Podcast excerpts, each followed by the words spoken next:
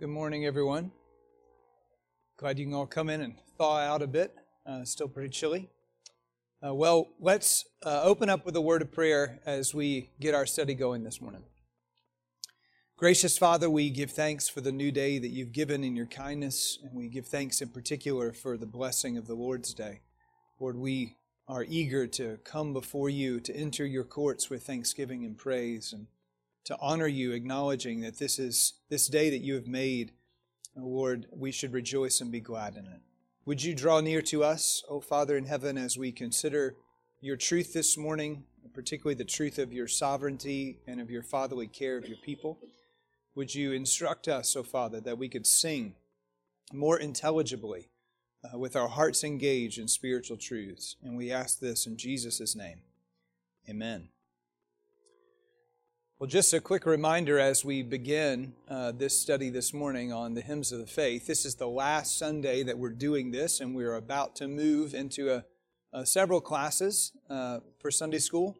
Up here will be a study on the book of Judges that um, Joe Fowler will teach as we open up, and then downstairs there'll be a study on uh, a book called Untangling Emotions. And again, you you get to pick where you'd like to be. Uh, that, that class downstairs will be in the larger room. There will also be an inquirers class that will be starting uh, next Lord's Day, which will be in the youth room. So lots of things will be going on. Well, as we come uh, to conclusion with this study on the hymns of the faith, uh, this never ending study, because we'll come back to it again, we are looking this morning at a wonderful hymn called Whate'er My God Ordains Is Right. And you can turn in your hymnal, if you want to follow along there, uh, to 108, selection 108, and that'll be uh, giving you some details with regard to the hymn that I'll make some comments about. This hymn addresses the theme or topic of the sovereignty of God, uh, which is, as Calvinists, a, a truth in which we glory that God is sovereign. Uh, but sometimes the sovereignty of God is difficult for us to accept because, as I'm sure all of you have noticed, sometimes things happen that you don't want.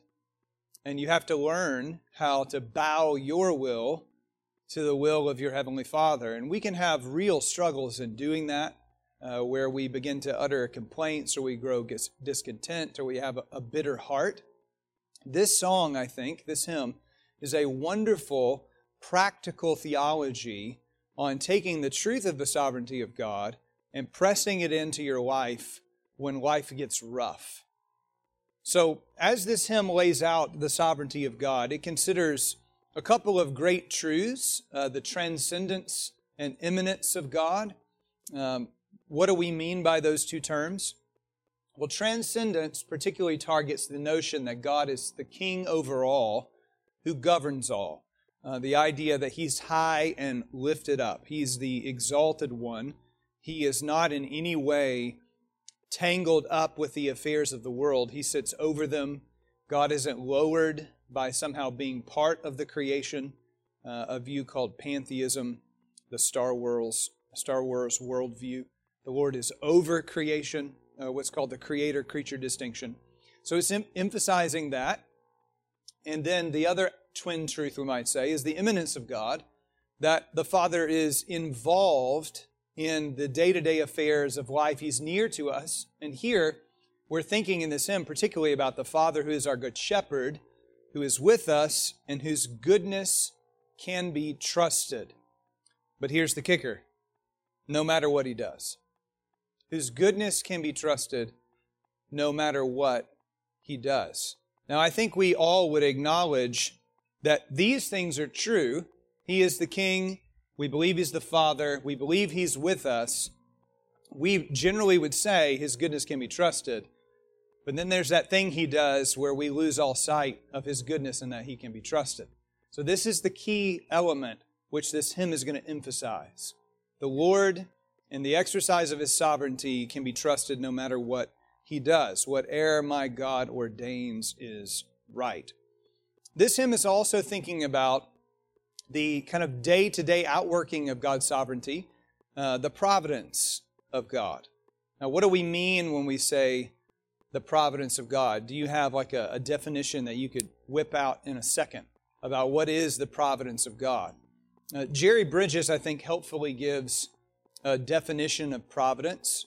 Um, he says, The providence of God is his constant care for and his absolute rule over all creation for his own glory and the good of his people. Um, we could go into a lot more detail. I, I think the Westminster Confession of Faith, uh, in its um, Shorter Catechism has another really pithy statement about the providence of God. It asks the question, What are God's works of providence? God's works of providence are His most holy, wise, and powerful, preserving and governing all His creatures and all their actions. It's another way to say God is ruling everything all the time. Uh, Bridges' definition focuses on He's doing it for His own glory and for our good but the important truth is there's nothing over which our God doesn't rule. And his rule, while exercises one over us, his rule is carried out as he comes close to us. He's near to his people. And those are really helpful truths. Now, when we think about the providence of God, another hymn comes to mind, maybe one of the most famous hymns uh, in Christian hymnody by William Cowper God moves in a mysterious way.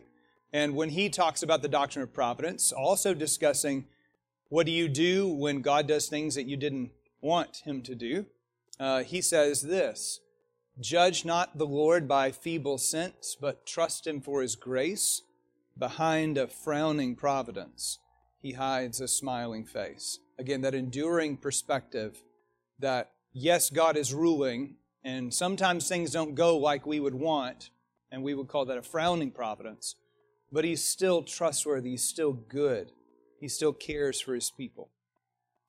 How does all this relate to our particular hymn, 108, uh, Whate'er My God Ordains is Right? Well, let's look at some background information concerning the hymn. Uh, let's meet the author. Uh, he's a man named Samuel Rodigast, a, a German. Um, as you see um, mid 1600s to early 1700s. So this hymn, uh, from our perspective, is pretty old, late 17th century. Been singing it for a long time uh, in Christian circles. Uh, this particular man uh, was the son of a Lutheran minister, and he was a lifelong educator. So he's not a theologian, we might say. Um, he is not a preacher. A lot of the hymns are written by uh, preachers or professional theologians. That's not what he was. He was simply an educator. He wrote this hymn uh, in the early 1670s, most likely to comfort a friend of his, Severus Gastorius, uh, who was very ill. And, you know, in the ancient world, when you were sick, it was a lot more serious than we often take sickness because you had no idea if this was going to be a sickness unto death. So Evidently, this was a, a, serious sickness, and he wrote this hymn with a view to comfort his friend. Now, that's interesting in and of itself. We often think of these great hymns of the faith written in view of the whole church and them singing. This was a personal reflection, encouraging a brother in the truth of God's word. You remember uh, in Hebrews, in particular, we're told a couple of different times to encourage or to exhort one another. Hebrews 3 we're to exhort one another as long as it's still called today, so that none of us are overtaken by the deceitfulness of sin. Well, this hymn really serves that purpose. These are the truths, dear brother who's sick, that you need to think on so that sin and its deceitfulness doesn't overtake you into having hard thoughts of God. Uh, Gastorius, the friend for whom the hymn was written, was a song leader, uh, what's often called a precentor uh, in uh, Lutheran circles, even in Reformed Presbyterian circles. What does the precentor do? Uh, he stands up front and helps to lead the congregation in singing. If you're a Reformed Presbyterian, they don't have any instruments, and so everything is in a cappella, and the precentor, you know, sets the tune uh, before the people. He he pitches it so we can sing. That's something of what I'll do at the end here. That would be what a precentor does. Um, so he's the precentor uh, and he's a teacher alongside Rodigast at the University of Jena in Germany. Now, Gastorius wrote an initial tune to this hymn, so evidently his sickness wasn't so bad he was really about to die. He was able to write a tune uh, to this particular hymn, and the Trinity hymnal ascribes the tune to him. You can see that if you're looking uh, at selection 108 in your hymnal, down in the corner on the left hand side, I believe, it will mention his name. However, many hymnologists believe that Johann Pachelbel actually wrote this tune. And there's a debate about it. Now, everybody knows Pachelbel because of Pachelbel's canon that everybody seems to think that that's the song you need to play at various events. Seems to be associated with weddings or Christmas. Uh, overused tune, I must say. Um, but I think he wrote this, and that's interesting uh, to us because we have a connection to who he is and, and what he wrote. So, German, uh, German author, German tune, German words. You got to work on your German up there. Was Gott tut, das ist wohlgetan. Um, wouldn't that be fun to try to sing together? You spit on each other as you are in the middle of singing. Well, the hymn first appears in a German hymn book in 1676, and it was popular. It was vastly popular. In fact, the popularity is reflected in, in, uh, in Bach, who uses this hymn or portions of the hymn stanzas in seven, seven different cantatas. Now, Bach is a prolific author uh, from organ works to other works to writing cantatas for the people to sing or the choir to sing in the Lutheran Church every Lord's Day. Um, I can't even wrap my mind around how he would do this. Uh, but Bach is constantly coming back to the words of this particular hymn, which is pretty striking that he would use it so often. Um, the translator uh, Catherine Winkworth, um, mid 19th century. Uh, Catherine was an English educator, and she had some skill in German, obviously, in order for her to be able to translate. She spent a year in Dresden, Germany, and while she was there, she took an interest in German hymnody. Uh, so she begins uh, perusing libraries, looking for copies of hymnals, reading the German, seeing you know what touched her own soul. And then she ends up publishing three books of German hymns, all of which she translated in 1854, 1863, and 1872. Uh, it's been said, I think it's the Harvard, Harvard book on hymnology, it's been said that Winkworth did more than any other single individual to make the rich heritage of German hymnody available to the English speaking world. So she's taking, in essence, the best of Lutheran hymns, translating them so they can touch a wider audience uh, in the English speaking world. Now, the Trinity hymnal uses 19 of her translations. That's quite a bit. Most of these, actually, we here at Grace don't sing. We don't know a lot of, of these particular ones. Um, but some of the most beloved we do sing. Praise to the Lord, the Almighty, the King of creation, which is a reflection on Psalm 103 and a, a glorious tune, uh, a wonderful hymn to sing. Now Think We All Are God, uh, which is another hymn uh, is a psalm reflection. I think Psalm 98 is the, is the psalm reflection. And then this one, Whate'er My God Ordains is Right. So that's a little bit of background about the author, about the translator. Let's think about the hymn itself uh, and the text of the hymn, and we'll kind of do as we always do. We'll walk through the verses. But we begin with a theological perspective. Where in the Bible does this notion, whatever my God ordains is right, come from? Where do we see this asserted in Scripture? Well, two places are, are striking here. And, and I'm using uh, the, the King James Version because that would have been what their, at least the English translator, Winkworth, is working with as she translates. Um, Judges 18 sorry, Genesis 18, verse 25, shall not the judge of all the earth do right? You remember this is when God has come to Abraham and two angels and visited with him, and Abraham exercised hospitality. It's revealed that Sarah will indeed give birth to a son at this time next year. And then there's a discussion in the mind of God that we, we hear uh, written down for us. It's not though God deliberates, uh, but it's made known to us in that type of way. Shall I reveal to Abraham what I'm about to do? And then there's the revelation that the Lord is going to bring destruction on Sodom and Gomorrah.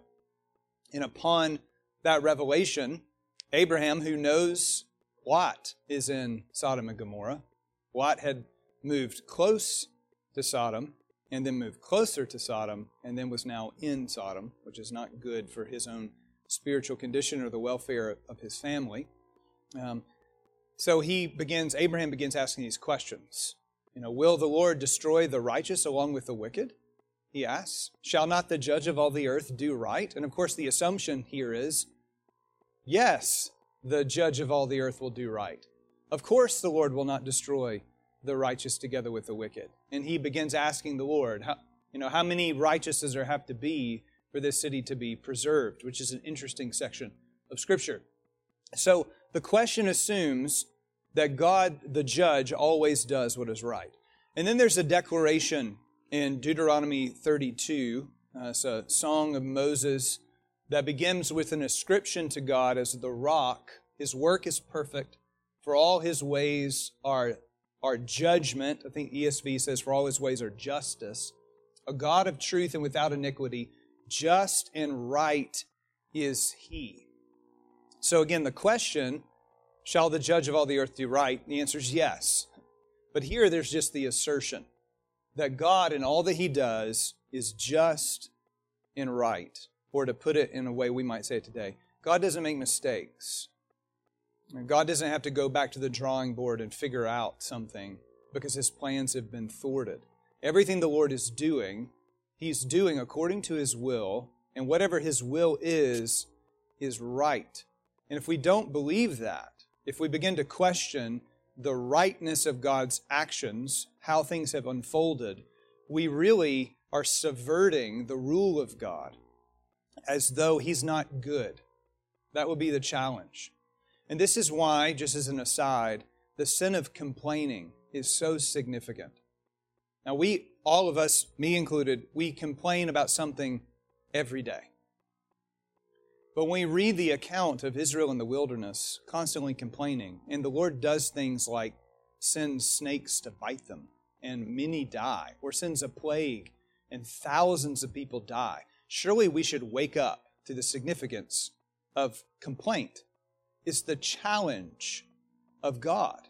It's an, a complaint is to say, Lord, you don't know what you're doing, and I would do a better job if I were on the throne, which is blasphemous and it strikes at the character of God as though he isn't good and doesn't know what he's doing. So we have to be careful as we think about this truth that what God is, well, what he does is just and right. And we remember that he's the transcendent creator and we submit to him. Now, again, these things are wonderful to acknowledge when everything's going well or when kind of we're in the abstract right? We can talk about the sovereignty of God and kind of disconnect it from the trouble of life. But where this hymn is special is it brings us into life's trials. How do we face the trials of life? Well, we have to face them believing that our God reigns, that the Lord is in control in the midst of our trials, that He hasn't been unseated from His throne. And then there are other verses to consider. Ephesians 1:11 God is the God who works all things according to the counsel of his will. Or Romans 8:28, which we all know and love. Uh, we know that for those who love God, all things work together for good for those who are called according to his purpose. So God has a sovereign will that he's exercising, and whatever he does, again, is for his glory and the good of his people. Uh, the Westminster Shorter Catechism reflects upon this truth of the sovereign will of God in a question asking, What are the decrees of God? And the answer being, The decrees of God are His eternal purpose according to the counsel of His will, whereby, for His own glory, He hath foreordained whatsoever comes to pass. Now, Derek Thomas, um, who's a professor of mine and a friend, uh, put it like this and I think this is a helpful way to state it pastorally. what happens, happens because of God's sovereign will. Let me just stop at that. What happens, happens because of God's sovereign will. What would it mean if what happened happened contrary to God's sovereign will? It would mean He's not sovereign. Yeah. Any other consequences you can think of? Okay, it would mean it would it would, lead to the question: Well, well, who's on the throne? You remember these questions come up every time there's a major tragedy in the world, whether it be tsunami, terrorist attack, earthquake, flood, something. Where was God when that happened? It's, it's a bad question to begin with. But that question is always asked where, where was God? Uh, in C.S. Lewis's famous language, God is put in the dock. And, and the dock is like God is having to take the stand and, you know, the little bench and seat where he's going to be questioned as though he didn't know what he's doing. God is put in the dock every time some calamity strikes. Um, we've got to get away from that mentality. Okay, whatever happens, happens because of God's sovereign will. It's not your will. There are things that are happening that we don't like. But whatever happens, happens because of the sovereign will of God. In the Bible, I don't have time to take you into all the details of how firm the Bible is in asserting this truth over and over and over. But then we need to recognize He wills it before it happens, and He wills it to happen in the way that it happens. We're not moving forward historically in a haphazard fashion, wondering, you know, is God really in control? Is that thing that's about to happen somehow going to knock me out of the will of God?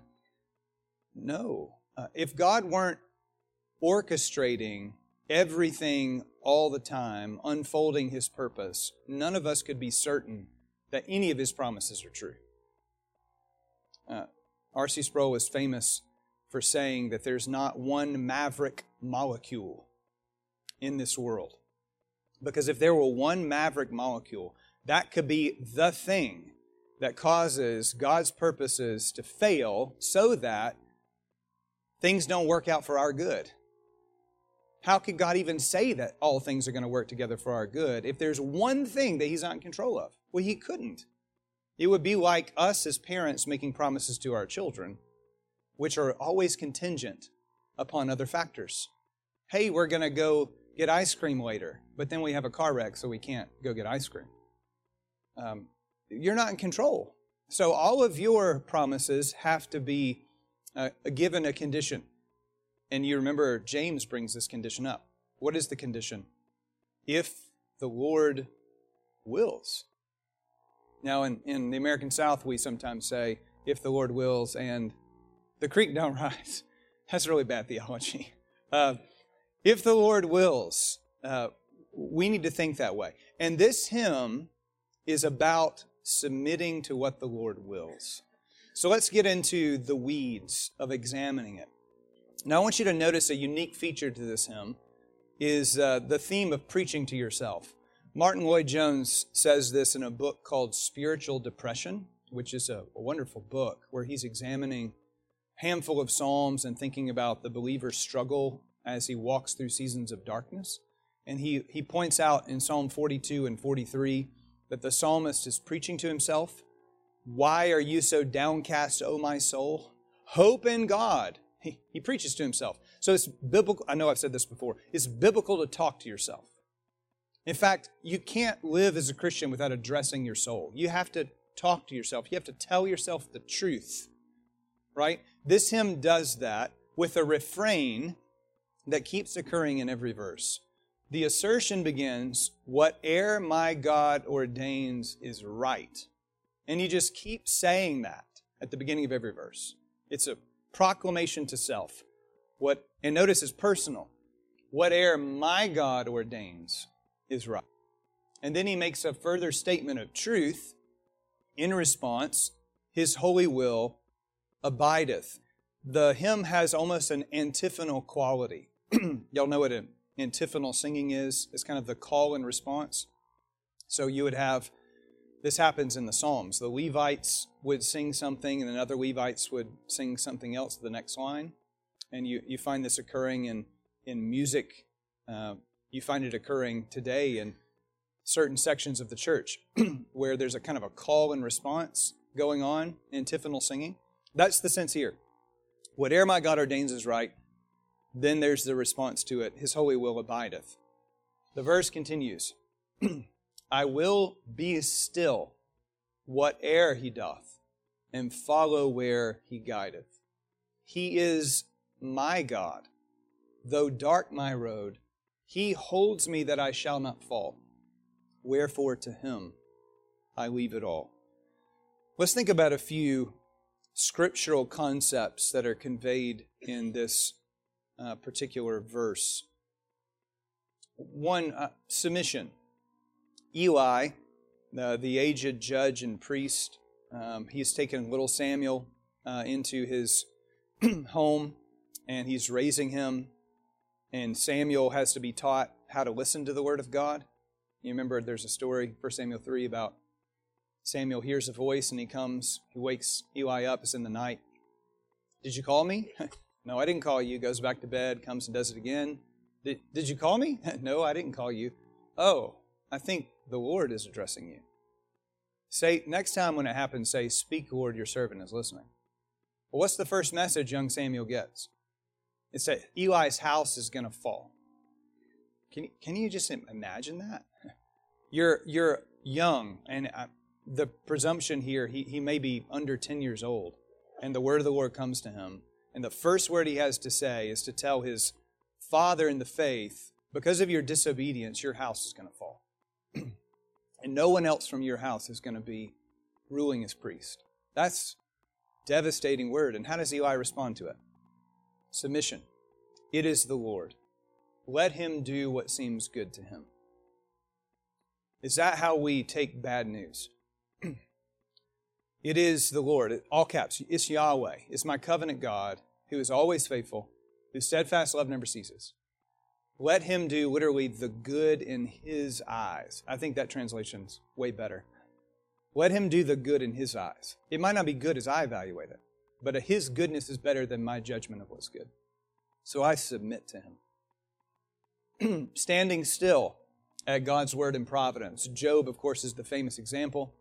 you remember Job's difficulty. He starts really well in handling all the difficulty.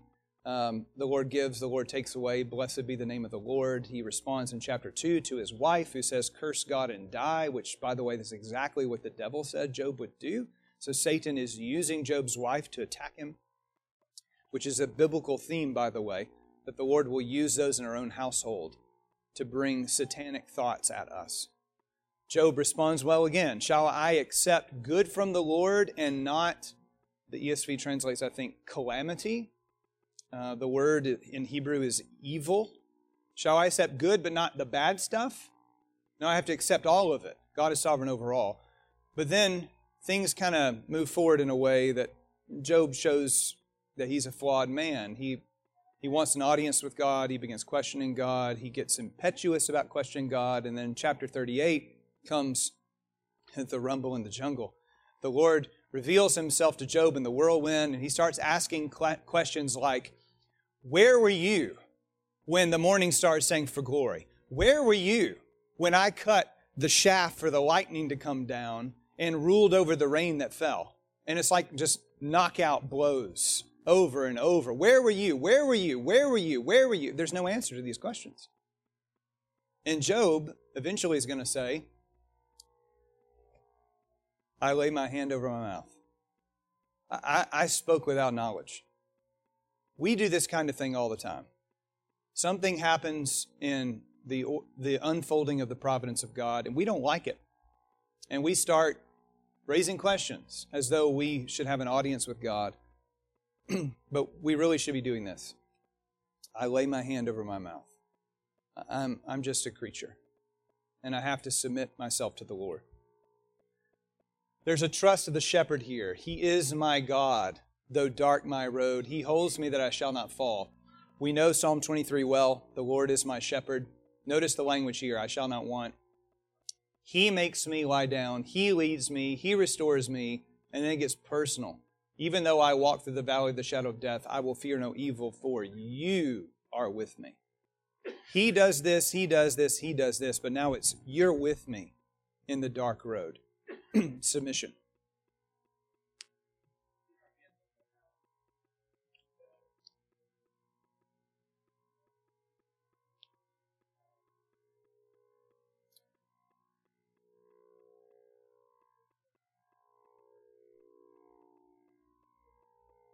Right. So yeah, putting putting your hand over your mouth is again you cease to challenge God in what He's doing. It doesn't mean necessarily that you don't even ask the question why.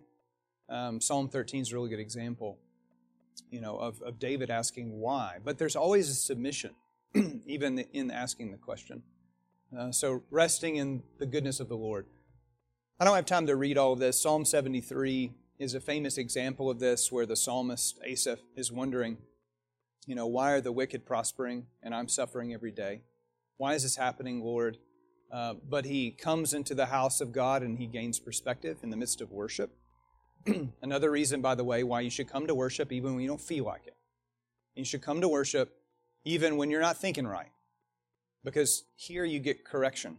Here you're recalibrated to the truth. And Asaph knows he was acting brutish, ignorant, and I was like a beast before you. But the Lord, nevertheless, is with him, comforting him in the face of his trouble. Verse 2 Preach to yourself.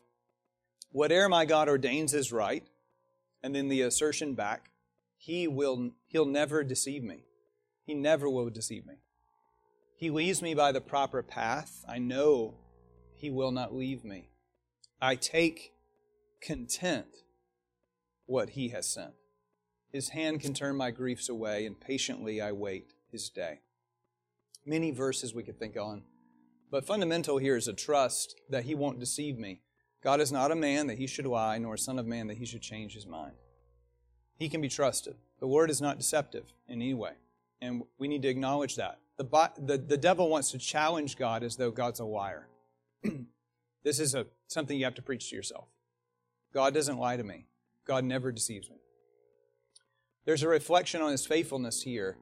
Um, the Lord, uh, Moses told Joshua, uh, He goes before you, He will be with you, He will not leave you or forsake you. Do not fear or be dismayed.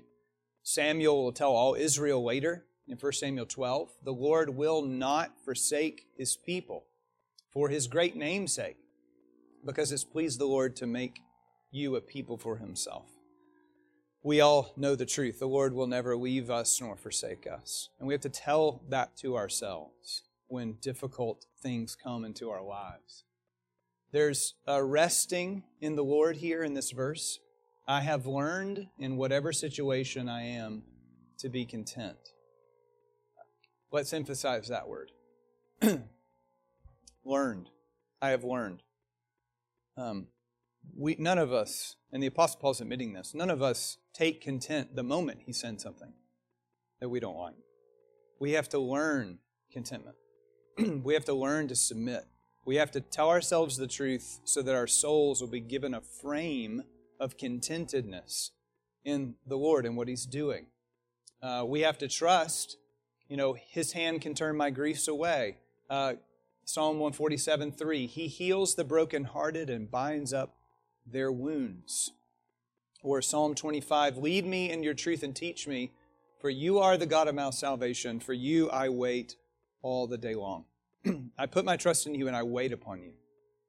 Things are not clear to me right now, Lord, but I know you're good. I know you love me, and I wait upon you. That's the posture of the soul. Verse 3 Whatever my God ordains is right, again he asserts. Though now this cup and drinking may bitter seem to my faint heart, I take it all unshrinking.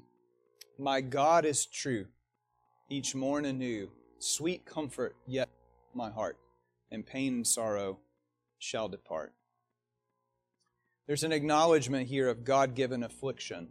Um, God is in control, He's ordained something, and I'm drinking the cup that He ordained right? So you remember uh, Psalm 80 You have fed them with the bread of tears and given them tears to drink in full measure. When suffering comes to us, God sent it. There's the acknowledgement from Naomi. It's not Naomi at her best, we might say. Do not call me Naomi. Uh, call me Mara, bitter. That's what that word means. Uh, for the Almighty has dealt very bitterly with me. Now, there's some ways that that isn't good, but at least she's acknowledging that God's the one who sent it, right? She's God's in control. She's accepting that, and that's a lesson of faith to learn. Submission. Again, Job's question: Shall we receive good from the Lord and not receive evil or adversity? Lamentations 3, of course, is the most common thing here to think of. Each morn anew, sweet comfort, yet shall fill my heart, right? And it comes from everybody's uh, favorite verse in Lamentations that his new morning mercies, they meet us. His steadfast love is there, steady every morning. But you got to remember Jeremiah's situation. Jeremiah is watching the destruction of Jerusalem. He's seeing his city destroyed, the temple burned, people killed in the streets, children dying, fainting of hunger and dying, women eating their children to survive a famine. He's talking about his own suffering and how horrible it is, and he describes it uh, how God has made my flesh and my skin waste away. He's broken my bones. He has besieged and enveloped me with bitterness and tribulation. God has done this. God has done this. God has done this. This is awful. Remember my affliction and my wanderings, the wormwood and the gall, he says. But this I call to mind, and therefore I have hope. The steadfast love of the Lord never ceases. His mercies never come to an end. They are new every morning. Great is your faithfulness. And then there's the confession back to this, and pain and sorrow shall depart. there's the acknowledgement biblically that God cares about our pain and sorrow. Psalm 56 8, you have kept count of my tossings, David says. Put my tears in your bottle. Are they not in your book? God notices when you weep, brethren, and He cares about you. How did Jesus respond to the weeping of Lazarus' sisters at the tomb? What, what did He do? he wept. The Lord is afflicted as we are afflicted. Psalm sorry, Isaiah 63 says. He's in our sorrows with us. Isaiah 25, 8, hope. He will swallow up death forever, and the Lord will wipe away tears from all faces. Revelation 21, 4 will quote that. Or, or Samuel Rutherford puts it. I, I love the imagery. The Lord will take his, his napkin, his handkerchief, and he will wipe away every tear from the eye. And the sense is he will move from believer to believer to believer to believer, wiping away all tears. Because he's personal. What a beautiful image. And in Isaiah 35, when the Lord comes with his saving glory and we come to Zion with singing, sorrow and sighing shall flee away. Uh, all of our tears, all of the struggles of this life are over. That's the hope that the hymn writer is saying. Submit and wait. The Lord will bring comfort. He'll give you new morning mercies. But ultimately, He'll take away all sorrow. You have to trust that. And then the last verse Whatever my God ordains is right. Here shall my stand be taken. I love the resolve of that statement. Um, I'm going to stand in this truth, and I'm not, I'm not going to move. Um, though sorrow, need, or death be mine, yet I am not forsaken. My Father's care is round me there. He holds me that I shall not fall, and so to Him I leave it all. Consider what's being said here. I submit to what God is doing, but who's the God who's doing it? It's that's my Father. There's a confidence that my Father cares for me, that my Father loves me, that I can trust my Father. Uh, I, I, totally submit myself to Him. So I, I stand in this truth, what, whatever He brings sorrow, need, or death. Because what can death do to me ultimately? Just take me to Jesus faster. Death is gain to the Christian. Death can't separate us from the love of God in Christ Jesus our Lord. So there's confidence here, even in the face of the darkest season of life. The reflection here is very similar to the Heidelberg Catechism, which many of you have, have come simply to love. What is your only comfort in life and death? That I am not my own, but belong with body and soul, both in life and in death, to my faithful Savior, Jesus Christ. And goes on to assert the trust in the fatherly care of the Lord who has purchased us with his own blood. We're about to sing this hymn.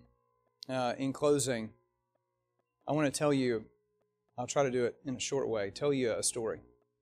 I think I've told this story before, so forgive me if you've already heard it. In 2006, uh, a friend of mine uh, named Matt Baugh, who pastored a church in Mississippi 25 minutes north of me, uh, he had moved to Haiti. He actually had grown up in Haiti and uniquely was gifted to speak Haitian, which is this weird combination of, of French and other things, um, and could preach the gospel. He went as an OPC missionary. He was PCA, but the PCA didn't have a work in Haiti. So the OPC ends up calling him to go do it. Um, Matt is there, uh, enduring all kinds of struggles. I think he'd been there two years. And then on a May morning, May 6, 2006, Matt is driving a, a motorcycle, which is the easiest way to get around, and he's cresting a hill, and a truck r- runs the intersection and hits him. And he's mortally wounded. Uh, they couldn't get an ambulance there fast enough. word gets back just through word of mouth to his wife, Shannon, who's probably a mile away. She hails a, a taxi, gets to where Matt is. There's still no ambulance. Shannon takes Matt into uh, the taxi to go to the hospital, and she's holding him in his arms. And she's saying this hymn. I want you to think about this last verse in particular. holding your dying husband in your arm who just been suddenly taken from you. Whate'er my God ordains is right. Here shall my stand be taken. Though sorrow, need, or death be mine, yet I am not forsaken. Can we sing it with that kind of resolve?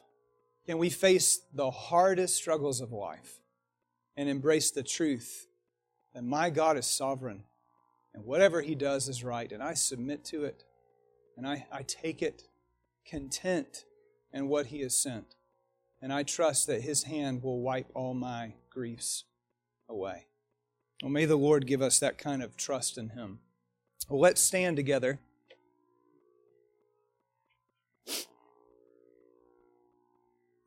And let's sing hymn number 108.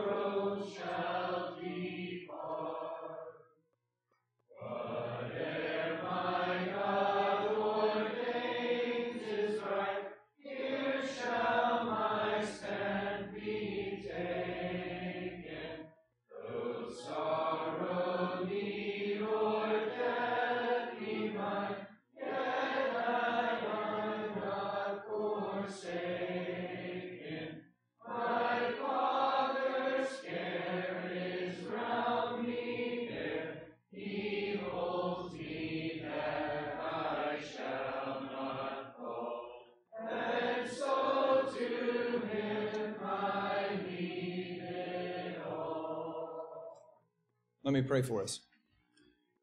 Gracious Father, you are good and wise and faithful and true.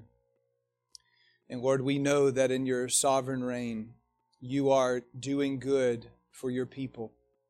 Not good as we would define it in our flawed understanding, but good according to your great saving purpose. Help us, O Lord, to submit to you as our Heavenly Father, whose care for us never ceases and whose giving of your Son proves how much you care, how much you love. And we pray this in Jesus' name. Amen.